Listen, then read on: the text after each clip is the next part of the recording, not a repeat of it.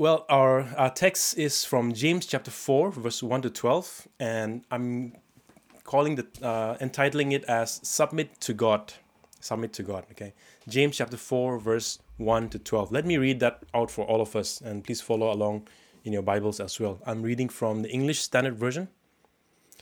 James chapter 4, verse 1 to 12. Warning against worldliness. What causes quarrels and what causes fights among you? Is it not this that your passions are at war within you? You desire and you do not have, so you murder.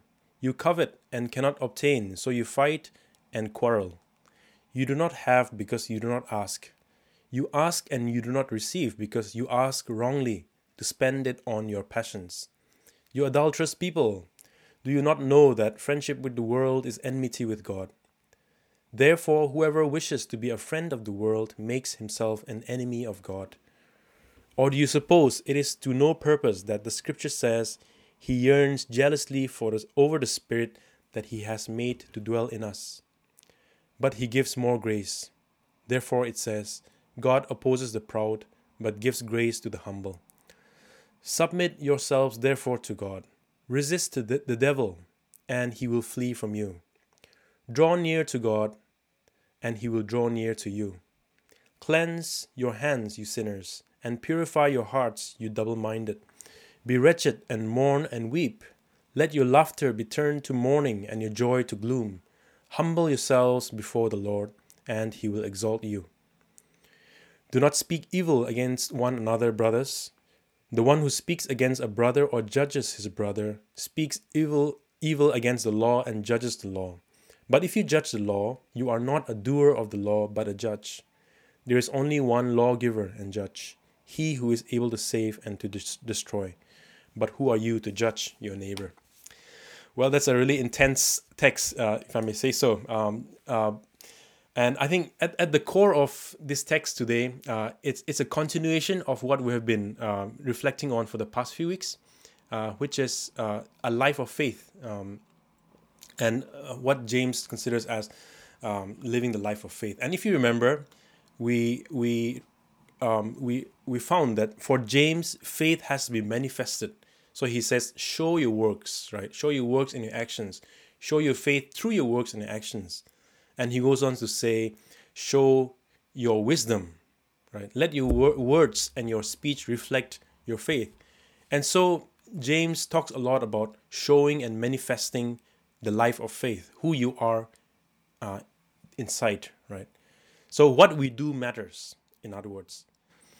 But we, we need to uh, make sure that we don't misunderstand James here. James is not just saying that it's just your behavior that matters. It's just what you do that matters it's just the James is not saying that it's just your external or visible aspects of faith that matters, quote unquote religion, right? The things that we do.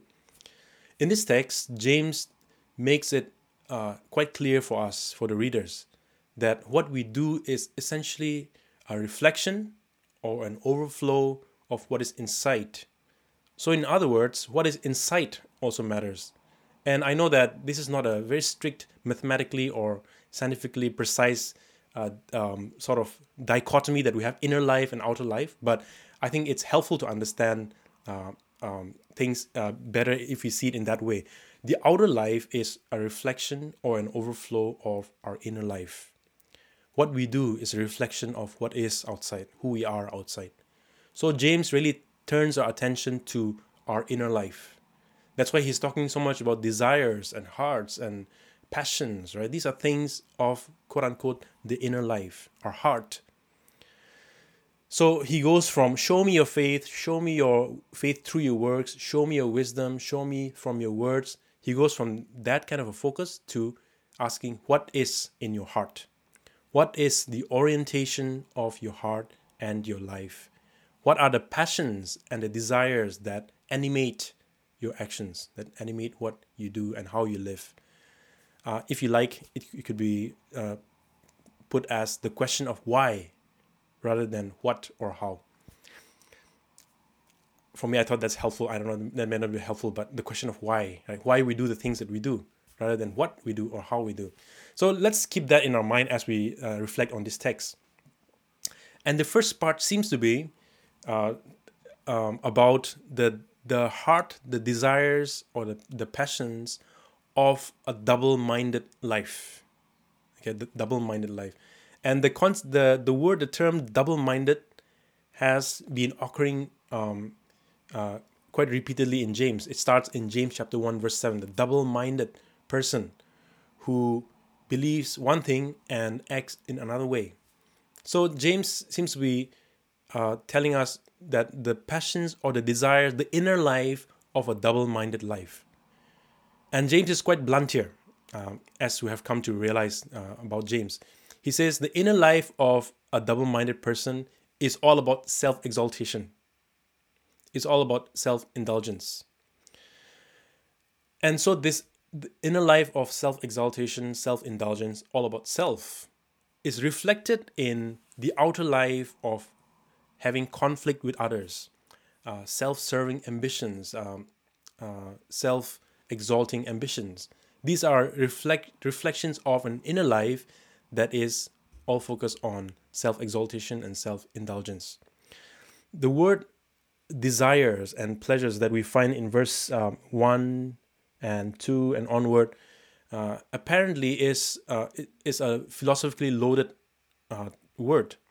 And it's connected to the word that Plato apparently had uh, written quite extensively about, which is epithymia or hedone, hedone, from which we get the word hedonistic or hedon, hedons, right? So the, the, the seeking of pleasure.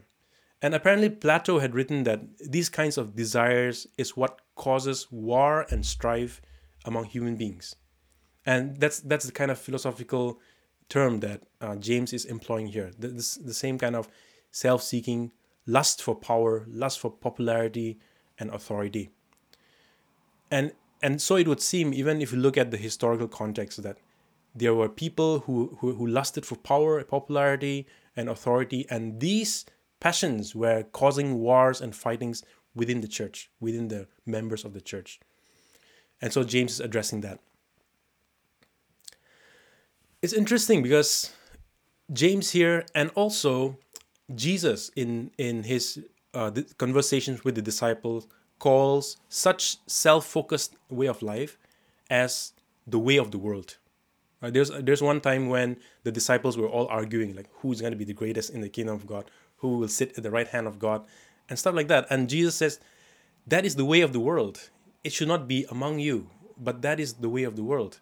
And so the way of the world, uh, or um, the way the, the world functions, so to say, is to function. Uh, this refers to the values of human society that are hostile to God.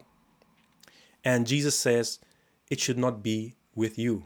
The ways of the world should not be the way that you function in your in your congregation. And James repeats the same motive as well. That should not be so among you. You should be different. And I imagine how frustrating it must have been for Jesus or even for, for James or um, if I may say so, for God, because He calls His people, sets them apart, right? That's what holiness is. He, he sets God's people or call them out from the world to be different from the world, to be prophetic, to speak against the world, to live in ways that are contrasted from the world. And instead of being separate from the world, his people wants to be friends with the world. His people wants to be one with the world his God's people wants to just follow the ways of the world. And here James is saying, if you want to be one with the world, you cannot be friends with God. If you are, your friendship with the world um, necessarily means that you are breaking off your friendship with God. And here, of course, the language of adultery, uh, language of infidelity is used in James. Again, these are massive, intense words, but uh, I think these are uh, uh considerations or meditations that we need to take seriously in our hearts. Uh, James uses the word of adult, uh, adulteress being adulteress against God because, um, and and this is a theme that is explored quite extensively in the prophets Isaiah, right, Jeremiah, Ezekiel. Uh, often these prophets would accuse God's people of being adulterous, of not loving God, but loving other nations or loving other gods. Friendship with the world is to break off friendship with God, uh, is hatred towards God. of course, this is con- contrast con- contrasted in chapter two, where Abraham is considered as the friend of God, um, and instead of being like Abraham, um, who was a friend to God and who was willing to sacrifice his most beloved to God out of faith, um, the people of God was being friends with the world. And what is scary to me in this text is in we find that in verse um, in verse 3 uh, james says you ask god in, in other words you pray but even your prayer is not answered because your prayer even your prayer is a selfish endeavor. For me this is really scary because here james is saying that even our religions right even our quote unquote spirituality can be a way in which we are um, serving ourselves um, serving our own passions serving our own hedone the greek word. And that's really scary for me. And here we we draw to a more positive perspective right? When we look at god on the other hand we see a different paradigm. We see a different paradigm. We see a new perspective. And when we look at god we learn so to say a new way a new orientation of living. And what what is that paradigm that god shows us? In verse 4 god uh, james tells us that god's desire god's jealousy is for his people. And i think that's key because god is god is always doing things for the good of his people. God is jealous for us in the sense that uh, somebody who loves us is jealous for us in the same way for our good. Uh, for the sake of god's people god is always self-giving right? Uh, the motive of god as a jealous god is explored in uh, other texts like exodus where god calls uh, god says i am a jealous god. I'm i'm jealous zealous for my people. Of course, all of us who have experienced love from somebody else understands this very very clearly. The zeal of somebody who loves us. Uh, that's the same kind of paradigm that we see in God. God gives grace to the humble, James says. God gives to those who need. God doesn't take for himself, but God gives. Um, God, James says, if anyone lacks wisdom, let him ask God because God gives what generously, right? He pours out whatever is needed for us. And we might ask we might ask why does God give? It's not not so that he wants to be possessive of us and uh, trap us in this relationship. No, God gives us so that we may be made perfect. We may be made complete, as James says in verse in chapter one. We may be made alive. In other texts, uh, we we learn that God gives His love to us so that we can become His children. We can be adopted into the family of God. So when we look at God, instead of a parasitic imagery where one party takes and rips off from the other party, or even a transactional image where, like a business, where there's a give and take, you give me one and I'll give you A, you give me two and I'll give, give you B. Instead of that, we see a relationship that exists, um, which is purely out of love, which is purely out of faithfulness. God's desire is uh, depicted as one that is self giving and self sacrificial. And I think that's where the metaphor of a marriage relationship, um, the, the, metaphor of adultery, uh, um, and uh, adulterous generation and infidelity, of course, is con- contrasted with faithful relationships. The metaphor of a marriage, mar- marriage relationship is used to depict God's desire for us, God's love for us. And I think that's what we see when we look at God. And that's the paradigm that we are invited to follow as well. So, what is our response then? And I think um, the practical response that James sort of spells out for us are uh, perhaps the biggest takeaway for us for today. James tells, in response, we must draw near to God and he will draw near to us. Um, what might that mean? I think at the, at the very very least, it means that we must reciprocate God's desire for His people. As God desires us, uh, we also return that that love and that desire for God. Uh, elsewhere, we, we know that we read in Scripture, we love because God first loved us. Right? We we are friends to God because He first befriended us when we were still enemies, and He loved us despite who we are. Uh, not because we were very promising even though uh, we are all promising, but God loves us uh, uh, for the sheer fact that he he wants to give uh, himself to us uh, selflessly. So rather than self-seeking and selfish desires, we are invited to submit to God, to follow the paradigm that God has revealed of Himself, which is to love um, unconditionally. And and then he goes on to say, resist the devil and he will flee from you. I find this really interesting. Um, and I'm, I was reminded of the occasion in which the devil tempted Jesus. And if you remember, the devil tempted Jesus of glory if he denied the Father, if he take the glory for himself. Uh, James seems to be saying, resist that urge that the devil puts on you, and he will flee from you. Uh, to take for yourself, to be self indulgent, to be self seeking, right? And resist the devil, resist that urge. Instead of that, cleanse your hands, you sinners, James goes on. Repent of any wrongdoings that we might have, of any selfishness or self indulgences that might characterize our life. Cleanse your hands, purify your hearts, you double minded. If our hearts are double minded, purify meaning to, to, to make it clear, to make it single minded, to be pure in that sense that we have one single minded desire, which is to submit and to give ourselves away to God and for the sake of others. And I think, in a nutshell, the dilemma of human life uh, is, so to say, uh, it can be put like this. The question is do you want to be self serving or do you want to give yourself away for the sake of others?